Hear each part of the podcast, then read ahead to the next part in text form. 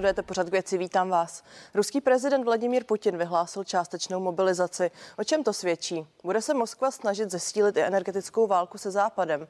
Měla by Evropa chystat další sankce a jak se to odrazí ve vnitropolitické situaci? Tak to jsou otázky pro bývalého premiéra a předsedu výkonné rady teplárenského združení Mirka Topolánka. Pane Topolánku, vítám vás. Dobrý den všem. Tak slyšeli jsme ten úvod, Rusko povolá do války 300 tisíc rezervistů. Jak to čtete? čtete? Dalo se čekat?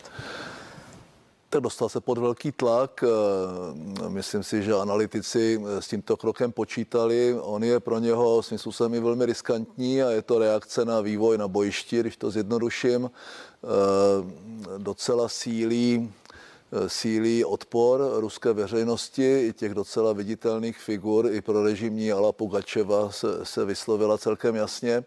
Eh, on to samozřejmě bude schopen potlačit v tomto množství, eh, protože zapojení, řekl bych, široké veřejnosti, což částečná mobilizace už vlastně, už vlastně je, eh, je vlastně přiznáním problému, které do té doby nepřiznával. Už těžko může hovořit o speciální vojenské operaci a Eh, samozřejmě pod tímto tlakem eh, tu částečnou mobilizaci vyhlásil, což ukazuje, že ta, ta situace se pro něho nevyvíjí úplně dobře a znamená to samozřejmě spoustu dalších rizik a to by vojenské to naznačil, je to přiznání války tedy? Je to přiznání války a přiznání problémů v té válce. Eh, on včera prohlásil, cituji, pokud je ohrožena územní celistvost naší země k obraně Ruska a našeho lidu, použijeme všechny prostředky, které máme a neblafujeme. Tak to jsou keci v kleci. Jako jste s Vladimírem no. Putinem jednal, mě spíš zajímá, jak jste ho načítal, jestli si dokážete představit, co se mu u těchto těch řečí honí hlavou. Uh, mluvil jsem s ním docela dávno, vlastně na čtyři oči, asi tři hodiny, kdy jsme čekali na smlouvu, ke které jsem je jako předseda Evropské rady nutil. Mimochodem, já jsem jako premiér nikdy v Rusku oficiálně nebyl. Já tam byl jako předseda Evropské rady eh, se zcela jasnou misí a eh, podařilo se vlastně tehdy tu krizi nějakými mechanismy vyřešit eh, krátkodobě. Nevím, co se mu teď honí v hlavě. Mohl jsem tušit, co se mu honí v hlavě v tom roce 2009.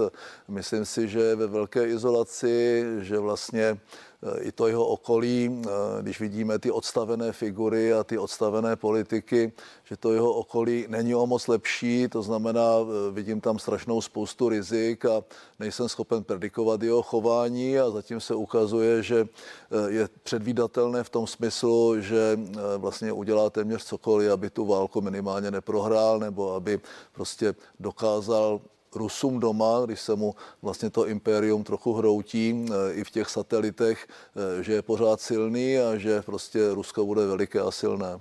Eh, vy jste to sám říkal, ozývají se i lidé z Ruska, ozývají se populární tváře, zmiňoval jste zpěvačku. Dnes napsal zpravodaj Andrej Poleščuk na Twitter, že v Rusku budou demonstrace proti mobilizaci, budou začínat údajně v 9 hodin večer. Může se stát, že se to Vladimíru Putinovi podle vás tam se na názor vymkne doma? Uh tyhle režimy eh, a Rusko už dávno není eh, demokratický režim, já ho pokládám za režim v zásadě fašistický eh, všemi projevy jsou natolik silné ještě a mají v rukách represivní složky, že jsou schopni tu situaci samozřejmě v tomto smyslu zvládnout a ty demonstrace potlačit, utlumit a mediálně vlastně upozadit. Nicméně ukazuje to, Eh, že ten obr na hlíněných nohách eh, eh, má problémy a je to vidět jak v náhodném Karabachu, tak vlastně i konflikt mezi Kyrgyzstánem a Tadžikistánem, které byly latentní, dlouhodobě zamrzlé a teď vlastně v době, v době jako nejméně pro Putina žádoucí se začínají znovu otevírat a nemusí to být poslední. A když se tady budu ptát na nějakou vaši diplomatickou zkušenost, politickou zkušenost, tak jak s tím máme nakládat, jak s tím má Západ nakládat? Já si myslím, že ta demonstrace jednoty a v tomto smyslu pomoc Ukrajině je absolutně v pořádku. Eh, všichni volají a čtu to prostě různě a bývalí politici a současní politici, že musí být mír. A já říkám, dobře, ale tomu míru předchází nějaké příměří. to příměří, tomu musí předcházet nějaké vyjednávání. Obě strany musí být ochotny mít eh, nebo mají nějaké, mají nějaké prostě věci, s kterými do toho jednání vstupují. Ukrajina pořád hovoří o tom, že chce i Krym, eh, to znamená, tam není zatím průsečík pro ta jednání a ta jednání musí začít tím, že se bude nakládat s Putinem stejně jako s Miloševičem a dalšími, to znamená, ať už, ať už osobně, anebo eh, jakoby v nepřítomnosti by měl začít jednat soudní dvůr v Hágu a soudit ho jako válečného zločince, protože to válečný zločinec je. No, on právě především Vladimír Putin říká, že Západ ukázal, že mír nechce. Já se ptám na to, jaká má být teď další reakce Západu. Zde mají přijít další sankce, jak postupovat? Uh tak ty sankce, ať už byly skutečné nebo, nebo jenom virtuální, mu způsobují nakonec docela, docela vážné problémy. Uh, už nemá moc čím vyhrožovat, uh, protože už dodává plyn jenom uh, asi 36 milionů kubíků přes Ukrajinu a zhruba, dejme tomu, 40 milionů kubíků přes Turkstream. I kdyby zastavil tento tok, tak je evidentní, že Evropská unie a Evropa je i na toto připravena natolik, že za určitých, řekl bych, opatření a možná e, i ve věci šetření, případně některých problémů v průmyslu, je schopna přežít i e, tento útok Putina, takže on tu vydírací schopnost v tomto smyslu postupně ztrácí. A Západ podle mě, e, a vidím tam určité problémy a vidím jakoby tu ochotu Šolce a Macrona s ním vyjednávat, podle mě bude mít čím dál tím větší problém držet tu jednotu, ale ta je naprosto klíčová, jak jednota Evropské unie, tak Evropa toho západního společenství a Severoatlantické aliance nejenom dodávat Mluvám zbraně. se, můžu vás zastavit, ano. z čeho tu ochotu čtete? Jsou to ty telefonáty opakované, nebo z čeho tak, čtete ty náznaky? Tak já si myslím, že dlouhodobě eh, Macron trochu předvolebně a Scholz v situaci, kdy Německo docela fatálně závislé na dodávkách eh, fosilních paliv z Ruska, eh, se dostalo do obrovských problémů a ta ochota jejich takto, tak tímto způsobem vyjednávat, což si myslím, že není, ten, není to právě ořechové, to jednání má být podle mě v jiném formátu a na jiné bázi, tak mě, tak mě připadá spíš jako docela formální a jenom demonstrace směrem k veřejnosti, ale k ničemu to nemůže vést a já mám obavu, jestli jako opakovaně v minulosti eh, ten západ v rámci té politiky epísmentu, která v těch posledních dekádách je v Evropské unii zřetelná, eh, bude mít eh, možná větší ochotu tomu Putinovi ustupovat a předtím bych teda opravdu varoval. Zatím jakoby ty, ty symptomy toho, že by, že by to na té vrcholné úrovně ta Evropská unie byla ochotná udělat, nejsou, ale myslím si, že tam musí existovat tlak minimálně těch zemí, kteří, které mají zkušenosti s tím ruským impériem eh, a pak země, které, které dlouhodobě, eh, dlouhodobě vlastně kritizují politiku Ruska a varovali před závislostí na, na Rusku, tak eh, ty musí být dneska dominantní v té Evropské unii a takové ty vlažnější členy přesvědčit přesvědčit k tomu, aby, aby, jsme tu, aby jsme tu jednotu prostě nenarušili a aby jsme ten postoj prostě drželi do budoucna. No a protože vy jste u toho českého předsednictví také eh, v tom roce 2009 eh, byl, nebo především vy jste tam byl, tak mě zajímá, když tedy teď mluvíme o telefonátech eh, německého kancléře nebo francouzského prezidenta v počas českého předsednictví, jaký je to signál Česku? Tak je to stále země? stejné, my jsme to zažili se Sarkozym, je to tendence těch velkých zemí, tak trochu si ukrást každé to předsednictví předsednictví, speciálně menší nebo nové země, eh, je to jakoby navázání na tu politiku, která jede eh, paralelně eh, vedle jakoby politiky Evropské unie a to jsou bilaterální vztahy mezi Berlínem a Moskvou, Paříží a Moskvou, případně Římem a Moskvou nebo Madridem a Moskvou. A je to něco, co my jsme dlouhodobě kritizovali a myslím si, že nám se právě podařilo i tím, že jsem byl předseda Evropské rady, nikoli jenom eh, premiér předsedající země, eh, protože jestli by měl někdo vystupovat, tak to je prostě pan Michel a pan Borel a já jsem žádné jejich aktivity v tomto směru neviděl. To znamená, na jedné straně přebujelý aparát Bruselu, na druhé straně neschopnost vlastně vyjednávat za celou Unii, ponechává tu možnost těmto lídrům těch velkých zemí, aby jednali bilaterálně, aby se tvářili, že tu Evropu zachraňují. Včera tady na té židli seděl ekonom Jan Švejnar a vyjádřil podobný názor jako poslední dny čtu například v německém Spiegelu nebo ve Financial Times a vlastně konstatoval, že se mu zatím zdá, že nedrtíme Rusko, že se Evropa tak trochu drtí zevnitř. Co vy na to? On to vyplývá z té situace. Evropa si způsobila eh, celou, celou řadu problémů sama, takže takové ty názory za všechno může Putin. Eh, Putin eh, uplatňuje dlouhodobou politiku Ruské federace už po svém nástupu a celkem nepřekvapivě se chová tak, jak predikoval dopředu, dostat zpátky svá území, dostat pod kontrolu všechny produktovody do Evropy a v tomto smyslu Evropská unie se tvářila, že k tomu dojít nemůže a už od té minulé krize, kterou řeší řešila tak, jak řešila, si způsobila problémy ekonomické, způsobila si problémy energetické tím, že vlastně neřešila závislost na Rusku, eh, docela bagatelizovala celý ten problém eh, a všechny ty dnešní krize, včetně té inflační, vycházejí, já bych řekl, z dlouhodobých chyb, které vlastně, ať už na úrovni Německa nebo na, na úrovni Evropské unie, eh, ti, ti předáci jednotliví po dekády, minimálně poslední dekády dělají. To znamená, ta zranitelnost zkušenost eh, Evropské unie a v té energetické krizi především těch zemí, které nemají moře, když to zjednoduším, to znamená vnitrozemských států eh, plus Německa, které, bylo, které celou svoji dlouhodobou strategii postavilo, eh, postavilo na, na dodávkách levného ruského plynu, tak ty by měli být právě nositeli toho řešení a, a měli by být ti, kteří budou, kteří budou držet jako tu pozornost. Nicméně Evropská unie se z těch problémů nepochybně dostane některá ta řešení ze všech těch špatných řešení eh, mně připadají, že jsou ta nejméně špatná, protože žádné dobré řešení krátkodobé teď není a eh, myslím, že ekonomicky z hlediska eh, přebujelosti státu a těch státních zásahů do ekonomiky se z toho bude Evropa zpamatovávat další dvě dekády. Vrátíme se k tomu. Bývalý premiér Mirek Topolánek je mým dnešním hostem.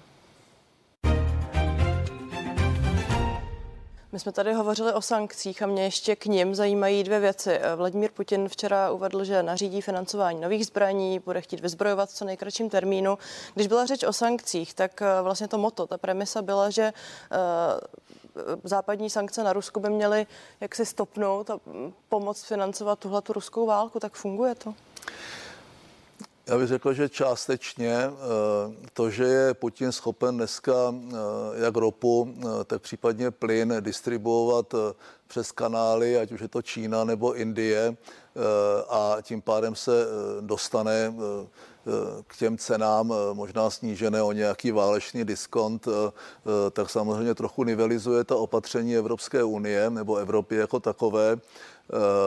Ty sankce pokud by měly být, eh, pokud by měly být eh, vyhlašovány, tak musí být opravdu dramatické. Eh, zatím, zatím jenom se vyjmenovává počet lidí, kteří jsou pod sankcemi nebo počet firem. Pardon, co vnímáte dramatickými sankcemi?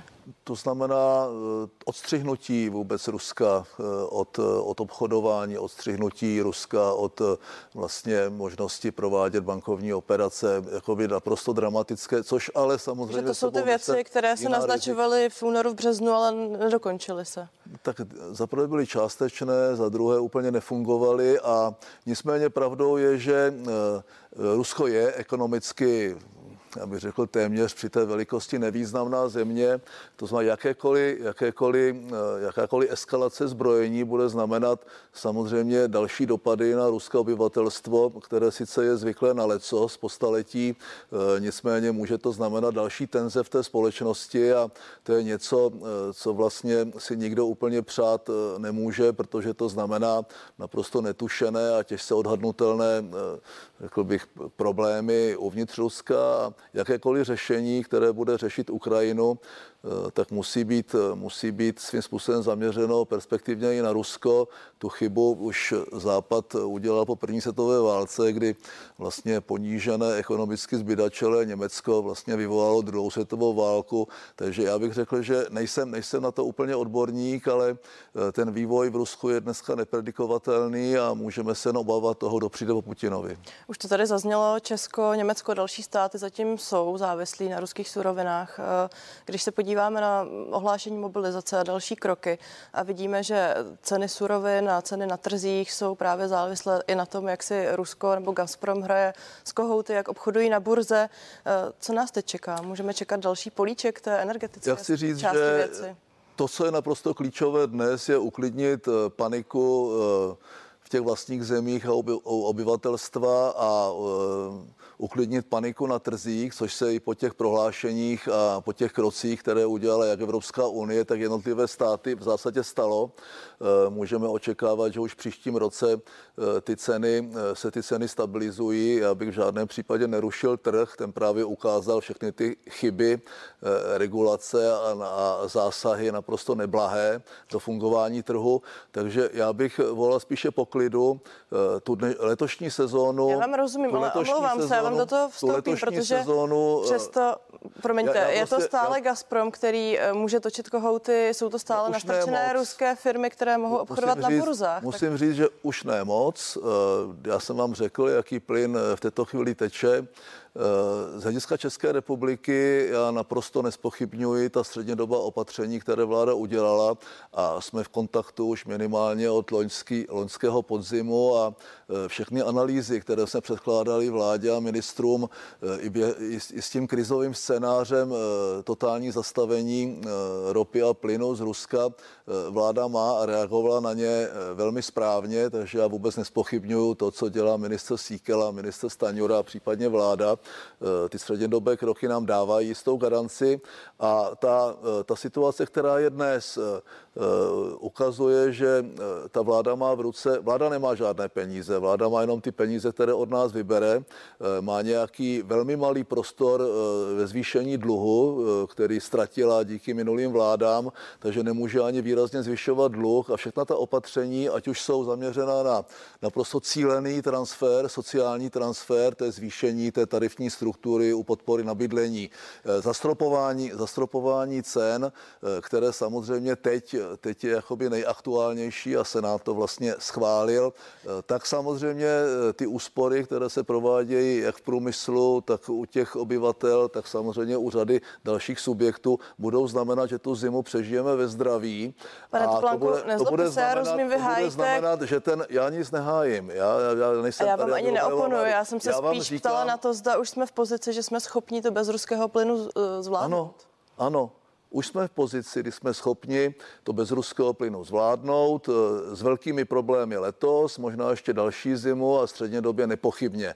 To znamená, eh, to, že ty ceny se eh, stabilizují nejpozději v horizontu tří let na nějaké na nějaké normální tržní hranici a že budou o něco vyšší, protože do toho bude mít eh, samozřejmě velký vliv právě cena plynu z LNG, která byla vždycky dražší, než, než byla cena ruského plynu. To je pravda, ale jestli mohou něco tady naprosto veřejně prohlásit, a není to obhajoba vlády, tak všechna ta opatření povedou k tomu, eh, že jak lidé, ať už bydlí v bytech nebo v domech, eh, a mohl bych ty čísla uvést, tak samozřejmě firmy vlastně přežijou, eh, což neznamená, že někteří nebudou mít vážné problémy a proto jsou nachystané ty sociální transfery, které těm, se, kteří se dostanou do existenčních potíží, té dané chvíli pomohou. A, a na to já teď s dovolením navážu, protože v té další, další energetické novele by měla být připravena také definice něčeho, čemu se říká zranitelný zákazník, ještě nad rámec eh, všech zmiňovaných opatření. Kdo by to podle vás měl být, jak by to mělo vypadat? Zranitelní zákazníci jsou obecně tzv. zajatí zákazníci, kteří nemají žádnou alternativu. Eh, to, eh, to jsou capture clients. Eh, pak jsou to samozřejmě lidé, kteří nemají možnost žádného dodatečného příjmu. Eh, to jsou, to jsou samoživitelé, eh, to jsou důchodci, kteří žijou z jednoho důchodu, eh, to jsou lidé, kteří byli v problémech ještě před touto krizí. To znamená, myslím si, že dokáže, dokáže vláda na základě dat, které má, jednoznačně určit zranitelné zákazníky a ti se dají přesně definovat a na ně musí být směřován ten naprosto cílený sociální transfer, což v zásadě ta vláda naplňuje, naplňuje i tím, co dnes schválila na vládě a to je zvýšení navýšení tarifu na, na, na příspěvek na bydlení. To, že si pro ně někdo nepřijde, tak to, to pro mě je spíš informace o těch lidech a ne o té vládě. Mimochodem je tady část politiků, ekonomů, kteří eh, kvitují tato opatření, ale zároveň druhým dechem říkají, eh, chybí nám ale plán úspory energií. Byl to třeba zmiňovaný Jan Švejnar. Co vy na to? Žádný ekonom nemůže souhlasit s věcmi, které jdou jednoznačně proti tomu všemu, eh, čím byl vzdělán jako ekonom. Nicméně v této situaci každý ekonom, a může být sebeliberálnější, připustí, že pokud je ohroženo, eh, když je ohroženo 10% lidí, řešíte to, řešíte to cíleným sociálním transferem. Je to 25% lidí, eh, máte nějaký úsporný tarif, řešíte to nějak více plošně. Jestliže je ohroženo 60-70% lidí, musíte dělat ty opatření, nad kterýma ekonom pozvědne obočí. Já eh, pana Švejnara V případě Česka to už bylo kolem 30%, samo... jestli se nemýlím. No dobře, ale pořád bych řekl, že to není málo a že to je včas. Já odmítám uh, diskuzi na téma málo a pozdě. Jo? To ať říkají mluvící hlavy v televizi, ať to říkají politici je před volbami, ale to uh, není, není moje pozice. A uh, úspory jsou přece motivované tím, jestliže, dejme tomu, z toho bytu platili 7-12 tisíc a budou platit, dejme tomu, 18, a nebo nějaký, to záleží na tom, čím topí, jak je velký je ten byt, jestli je to dům, bude to v řádech, já nevím, stovek, u některých tisíců měsíčně navíc, tak to je docela významná motivace k úsporám a já nevěřím no, nemá jiné, tady, pardon, nemá tady stát, jiné než ekonomické nástroje. Nemá tedy stát otevřeně diktovat, na jakou teplotu se vytopit obývací to pokoj, nes, na to, to se je nesmysl. To je samozřejmě nesmysl. Eh, každý, každý, a pokud to není úplný hlupák, tak v této situaci, kdy eh, vidí ten rodinný rozpočet a vidí, o kolik ho budou ty energie i v případě zastropování stát více eh, a ten stát dělá všechno pro to, aby opravdu to nebylo mnohokrát více, ale vlastně nemůže zaplatit všechno, na to ne, nikdy nebude mít peníze, tak každý přece rozumný člověk začne uvažovat nad tím, jestli topit na 23 nebo 21 stupňů a nebo ložnice na 18, jestli, jestli, bude, jestli to bude vypínat nebo nevypínat, lepší je to nevypínat a temperovat, jakým způsobem povede své investice, eh, které jsou u nízkopříjmových domácností od eh, regulačních ventilů na topení až po to, že si někdo, eh, někdo prostě udělá, udělá nějakou investici, která mu garantuje snížení vlastně těch nákladů. To, to udělá každý člověk a tři, už 13 leté dítě vám přesně popíše. Pane Topolánku, já se dovolím polemizovat, že možná ne všichni jsou tak uvědomilí a ne možná ne, tak ochotní. Kdo bude neuvědomělý a nebude se tak chovat, tak bude samozřejmě platit tu cenu, kterou dneska garantuje vláda, nikoli tu cenu, která se bude, blí, bude blížit tomu, na co má, nebo na co byl zvyklý. To já, já nevěřím na jiné než čistě ekonomické nástroje a každá rodina dneska s tím rodinným rozpočtem, když vidí, o kolik bude muset platit víc, ať už jsou to stovky nebo tisíce, tak musí udělat nějaká opatření a jestli je neudělá, tak jako nevěřím, že takový člověk existuje. Pane Toplánku, to krátce, krátce na závěr, omlouvám se, rozhodne energetika následující volby, ano, ne? Tak já když slyším, eh, slyším eh, tady ty, eh, ty názory, předvolební. Prosím tak, stručně, musíme se rozloučit. Jasně, musím, jako říkám spíš lidem, zkuste, zkuste opravdu uvažovat jakoby normálně, nebuďte frustrovaní, naštvaní, podívejte se na ty mluvící hlavy, co říkají a zkuste si jako představit, jestli je to, co slibují, možné. Já prostě souhlasím s určitou Bývalý premiér Mirek Topolánek, já se omlouvám, vypršel čas. Děkuji za rozhovor. Děkuji za to za pozvání. Vám díky, že jste se dívali, díky za váš čas a těším se na viděnou na CNN Prima News.